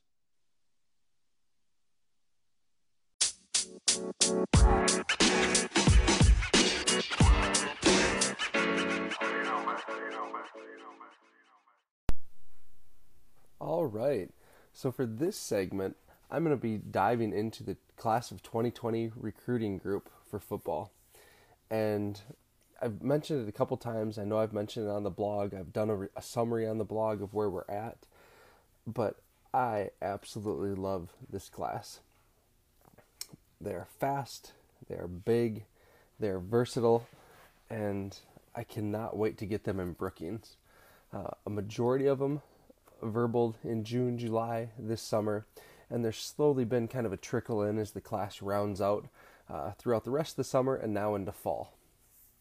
And I am just, again, really excited about the talent level on both sides, but I'm going to kick it off with the offense on this for, for tonight. I'll, I'll talk about the offense first, and then we'll dive into the defense and then get into the two special teams players we have, uh, which which are just going to be huge additions. So, so first, let's talk about the offense, and quarterback uh, Mark Gronowski is the leader of the group, uh, six foot four, two ten, two fifteen, somewhere in that range. And this guy is special, I think. Uh, he has a heck of an arm, and he's really athletic and can make uh, make plays with his feet. Uh, I think a, a real true dual threat, uh, but, but his arm is just really impressive. Um, one of his teammates is uh, Southern Illinois, uh, commit for them at wide receiver, and they're a pretty nice tandem, that's for sure. And uh, and Mark uh, just again is really able to put make all the different throws that you need to make. Looks like he has, can really bomb it downfield, but has some nice touch on the on the short and intermediate routes that you need. Uh, really good awareness. Looks like a strong leader. Uh, so I'm just excited to get him in Brookings. Uh, running back of the class is Isaiah Davis, and if you haven't watched Isaiah's film yet, please do. This guy is a bull, and uh, at camp he was there and just ran over folks. Um, the the prospect camp at S D S U is where where they say to go uh, to to really earn your offer, and Isaiah was there and just was, un- they couldn't tackle him. Uh, the, the opposing players uh, just uh, couldn't handle him. So I'm excited about that. And his senior year here, what he's putting on tape is just remarkable. Uh, he he really, really uh, sh- showing elusiveness that I didn't necessarily expect. Uh, he is a power back. Um But he's showing this year that he has some speed uh, to go with it, and, and has been outrunning defenders. That's maybe something I didn't see on his junior year film, uh, but senior year so far, he definitely is. Um, the next group I'm going to talk about as a group, because I don't I don't know if you can talk about one without the other two, and that is the wide receiver group. And you know, we've been so lucky the last. Uh, Well, long time now, it seems like, I don't know, fifteen years, just to have really, really quality wide receivers. And I don't know if you can say that about other programs in the Valley, that uh, their wide receiver groups maybe aren't consistently as powerful as ours are. So, uh, started off uh, with A J Coons um, out of uh, Solon, Iowa, and he's six foot four, one ninety-five. uh, just this kid is is uh, pretty crazy. Uh, reminds me in some ways, and I hate to do this, but he reminds me in some ways of Jake Winicky. Uh, he has this ability to get behind the, the the deepest man on the defense, get behind the safeties, um, and then you know his quarterback just throws it up to him a lot of times, and he goes up and makes a play, a contested play, and uh, and then is able to outrace all the defensive backs in, in, into the end zone, and he. Uh, His, his teammate is, is current Jackrabbit, Adam Bach. They were teammates in high school. And one of his other teammates right now is committed to U N I. And his other teammate is committed to N D S U. So can you imagine this small school in Iowa producing this much Division I talent in a two-year span? Uh, pretty crazy when you think about that. But uh, A J's having a huge senior season and just is continuing to make plays. Um, really excited about his future in Brookings. Uh, the next is six five, one ninety Jace Taylor from Arizona. And so the Jacks got their Arizona commit earlier than they do some years. And uh, this guy, again, please go watch this tape of Jace. Um, huge bodied receiver, but he runs like crazy. Um, I, you know, it's it's hard to imagine a, a, a person this tall um, and this big uh, being able to move how he does. And it's really, really impressive. Um, again, going up, making the contested catches uh, is his specialty. Um, but he also is really athletic. Once he gets once he gets the ball in his hands, he makes a lot of plays, a lot of catch and runs. Uh, but he's powerful. He breaks a lot of tackles. And so we'll see his senior year again. He's through five games. I think he has over five hundred yards, um, half dozen touchdowns. So just a huge, huge senior year up till this point. Uh, he was on campus for the Drake game for his official visit. Um, the other three guys that I mentioned already, they were at um, they were at the Southern Utah game for their official visits. Uh, the last wide receiver that I want to mention of out of the three that are committed. Uh, is Nate Sullivan Junior, and he is another student athlete from Bellevue West, uh, same high school as Cade Johnson, and last year's commit uh, Shane Shane Daly Junior Um, so that offense down there in Bellevue West is is ridiculous. If you ever get a chance, uh, if you're in the area down there, or if you just want to watch the highlights, um, they run a spread offense that is unlike anything in high school that I, I've seen or I've experienced, and it is really cool. Um, Nate is extremely dynamic with the ball in his hands. Uh, they use him in a lot of different ways. Uh, he was he he did deal with some injuries at the end of the summer. Um, he's only played in a couple games so far this season, but his junior year tape, uh, he makes plays every direction, um, whether it's behind the line, uh, running a fly down the side, across the middle. Uh, whatever it is, Nate, Nate can run it, and uh, I'm really excited to get another playmaker in purple up in Brookings. Uh, he had offers from the M A C. Um, you know, he was uh, a lot of the Valley schools, so uh, getting Nate on board was a huge deal, um, especially early. So excited for those three, and uh, you know, last year's addition, Canyon, Canyon Bauer and Shane Daly again. Um, Those those two um, are really doing a lot of good things, I've been told, in Brookings right now. You add these three big-bodied receivers to go with them.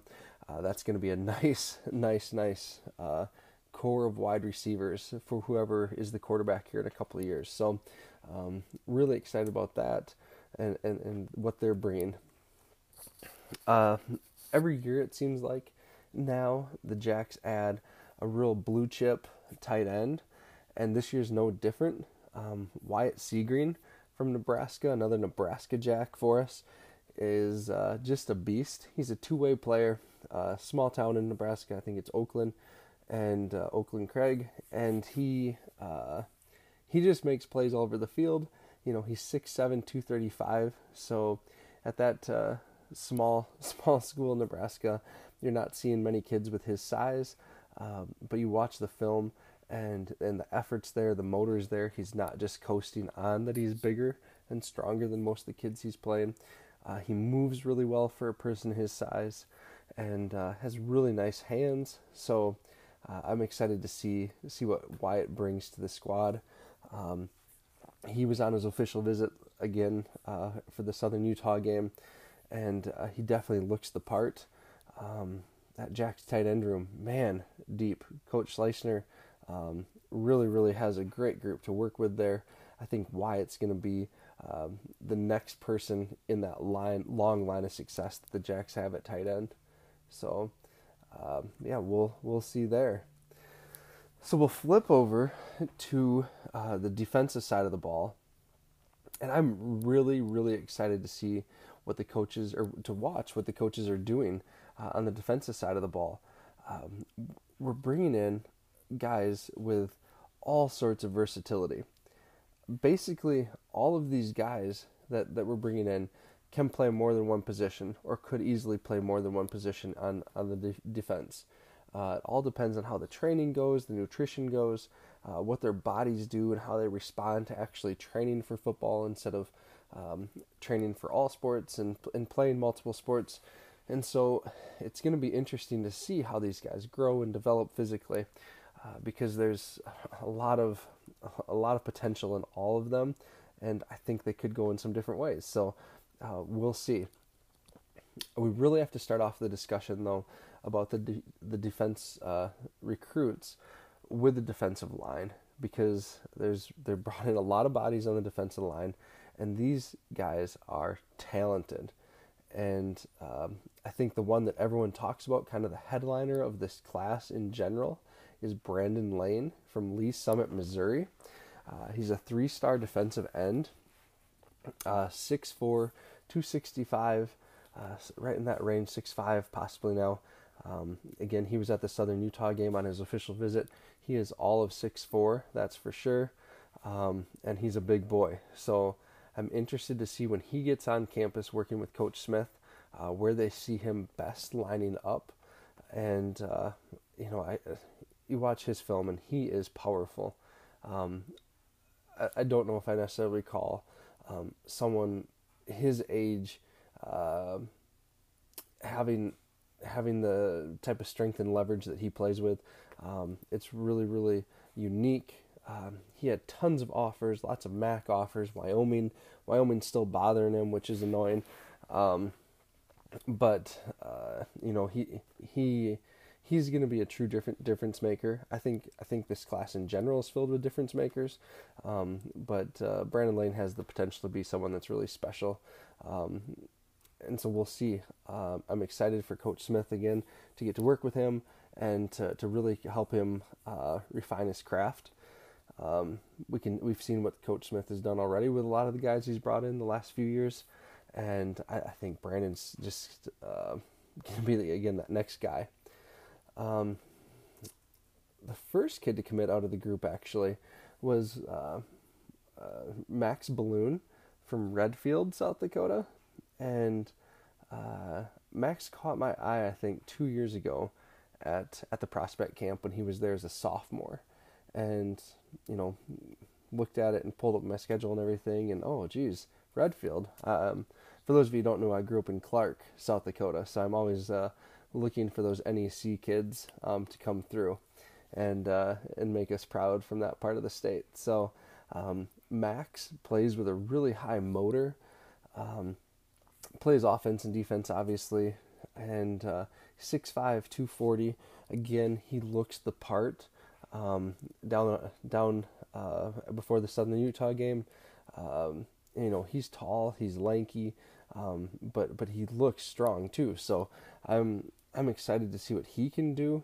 Uh, you watch his tape, and, and he's really, you know, strong, um, holding the edge, but has the athleticism to get home to the quarterback. So again, cleaning up the technique and everything that comes along with the college program.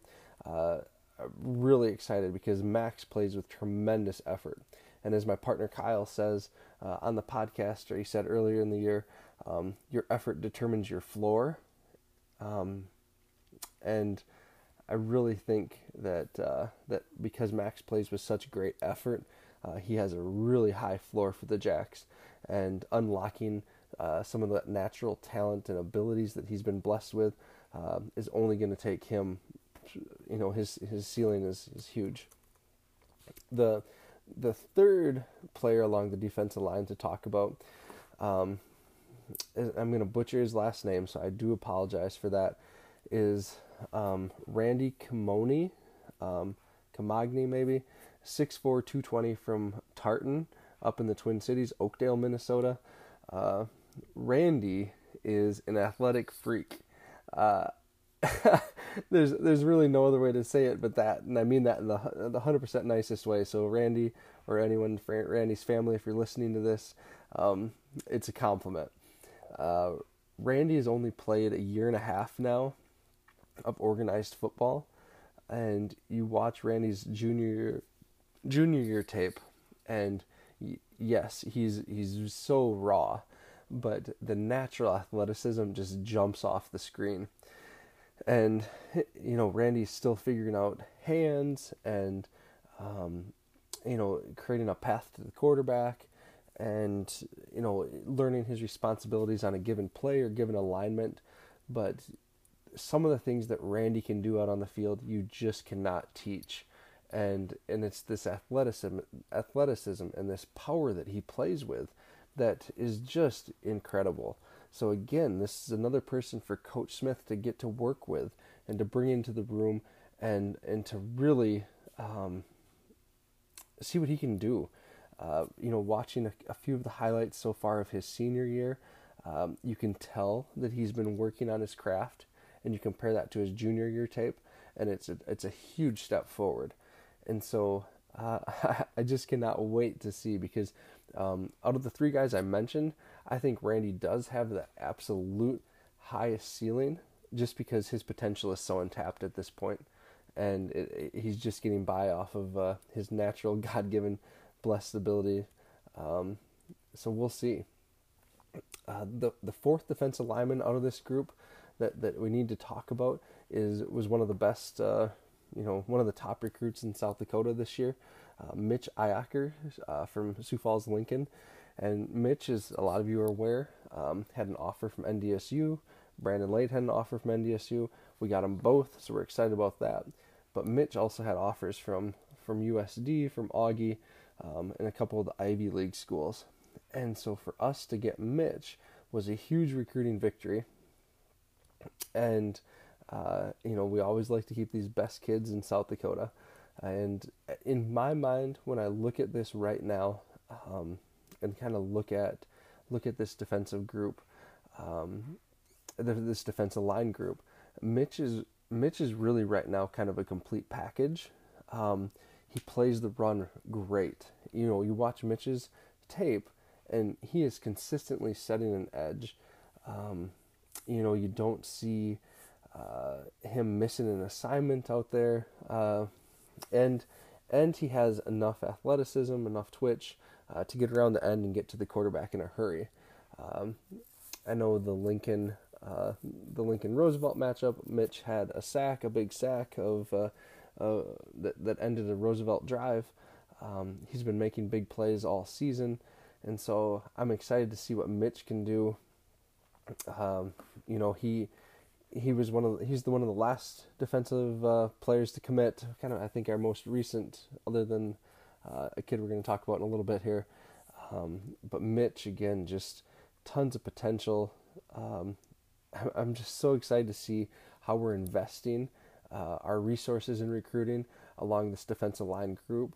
You know, these guys, uh, again, I talked about the versatility off the, uh, off uh, the beginning here. You know, I think these guys could play inside. They could play outside.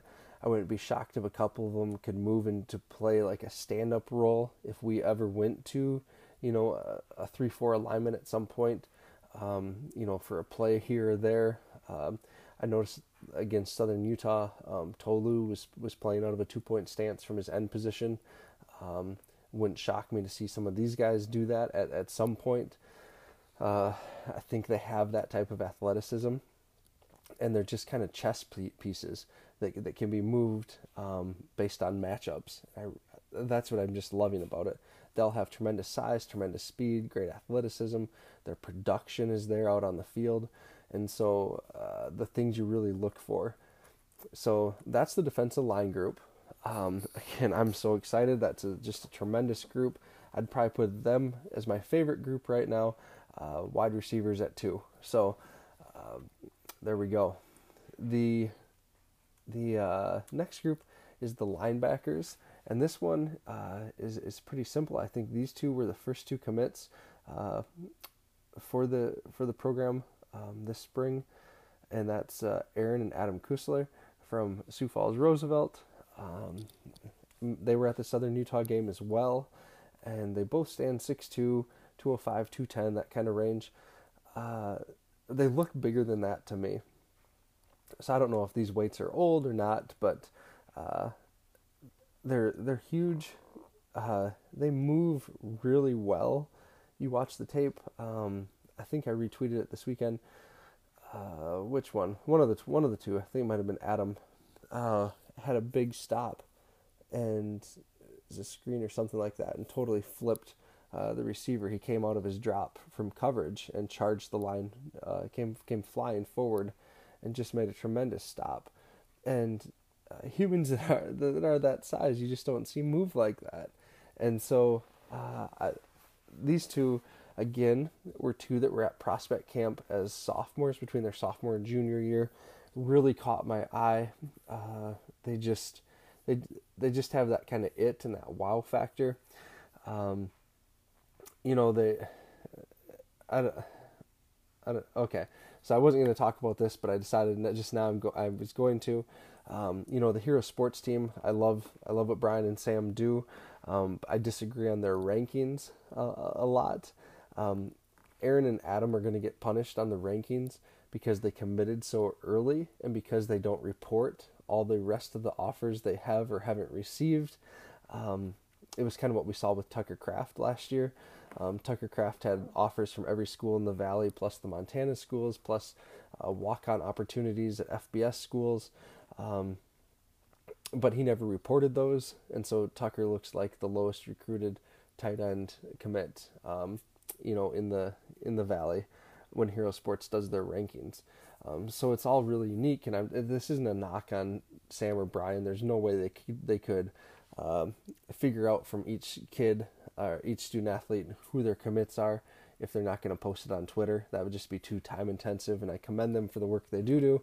Um, but Aaron and Adam, uh, you know, they have other offers and and other opportunities, but they chose to commit to their their home state school, South Dakota State, um, early, and just kind of turn everything else down and turn it turn off the recruiting, all that stuff, um, because these are two of the best players uh, in this class uh, for any Valley program. They're they're that good. So excited to have them uh, stay in South Dakota and to be part of uh, the Jackrabbit family.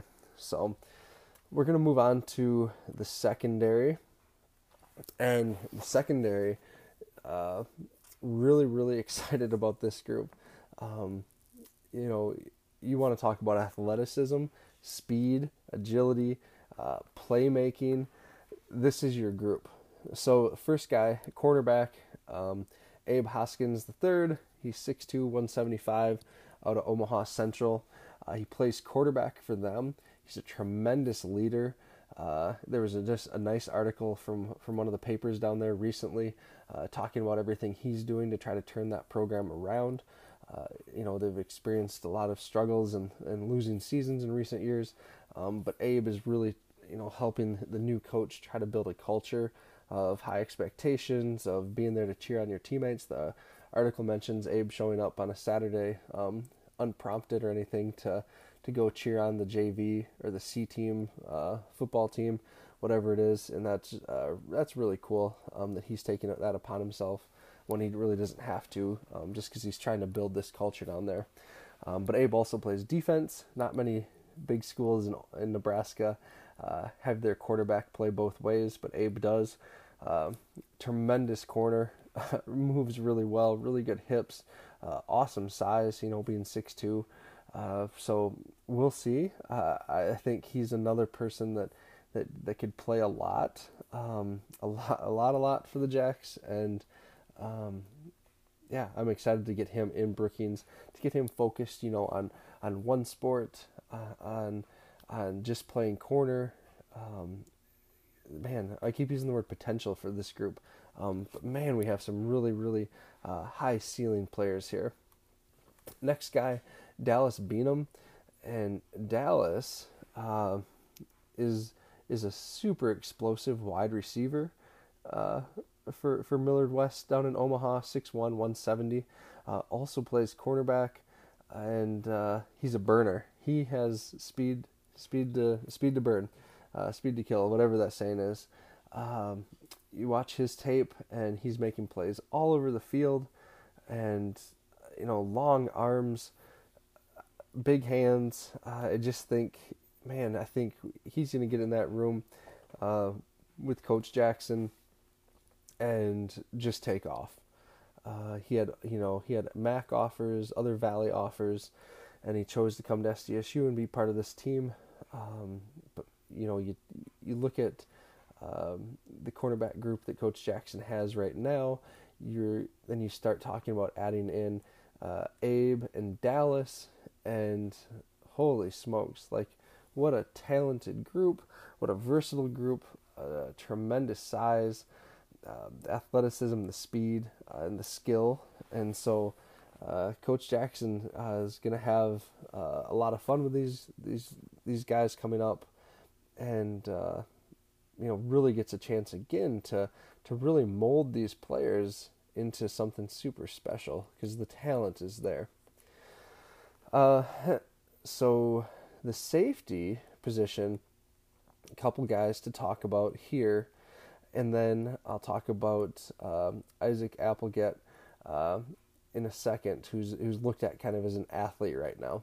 So the first one is uh, safety Cale Reeder, six foot one eighty, out of Yorkville, Illinois, and I really really enjoy uh, Cale's tape. Um, Cale, again, was at the Southern Utah game, like so many of these other guys. And Cade is a missile out on the field.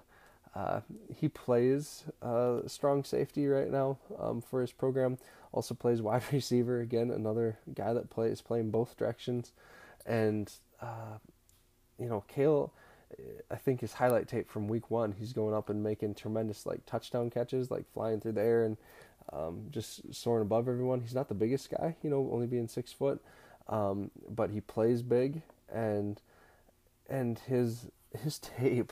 Again, I use the word missile. That's I'm I'm not exaggerating. He flies and is just a wrecker out there. Um, I want to talk about our other safety, Dayton um, McGowdy. I'm sorry, Dayton, if I butchered your name there. six one, one ninety, out of Saint Joe, Missouri. Uh, Dayton's a winner. Dayton also plays quarterback, uh, quarterback and safety. Um, again, he was another one of our, one of the first ones. I can't remember if it was him or the Twins that committed first. Um, but Dayton uh, is just a tremendous athlete. Throws the ball well, um, but, but he's going to be playing safety for us. But I really like when we have our, you know, these former quarterbacks playing defense. It just seems like they process what the offense is trying to do a little bit more clearly, um, and. Uh, Coach Berge always talks about the safeties being the quarterback of the defense, and uh, excited to see Dayton up in Brookings. Uh, tons of playmaking potential, really quick. That's what I like about him. He's he's really quick to his reactions. Um, so I, I think he has some playmaking potential that uh, we haven't seen out of the safety position uh, in a while. So um, excited to get Dayton up here.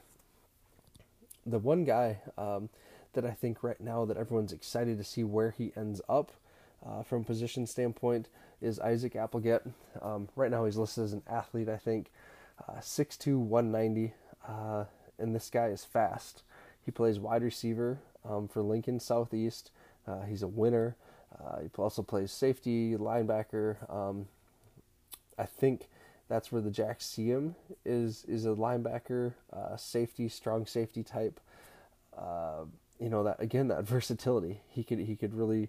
I could see him being a Logan Backus for us, or um, I could see him being a Josh Mantegaya, you know, so, so somewhere in that, in that range, he could, he really can kind of do a lot. Um, you know, Isaac has tremendous hands. Again, he seems to have this knowledge and this, this instincts about him, um, that just put him around the ball. And so, uh, really excited there to see, uh, what that secondary group can do. So we got to talk about special teams, because the Jacks have done tremendous work recruiting special teams uh, this summer, fall. Uh, kind of the headliner um, is Hunter Dustman um, from Saint Francis, Minnesota. Uh, Hunter is a five-star Coles kicker, uh, had offers from us and U S D, but interest from the Big Ten schools, and ended up choosing S D S U early in the process. Um, just he punts and kicks, and so uh, can really do it all. Just a heck of a leg. Um, I don't know what else to say about a kicker, but you know, touchbacks, long field goals, extra points. Again, great punting. Um, and the Jacks just uh, got a commit last week from Jaden Mueller, who's a four and a half star Coles long snapper, um, ranked nineteenth in the nation out of Johnston, Iowa. And uh, we've had some success getting kids out of uh, Johnston, Iowa. So I'm excited about that, that we have kind of a pipeline building there, and uh, that we're getting another long snapper in.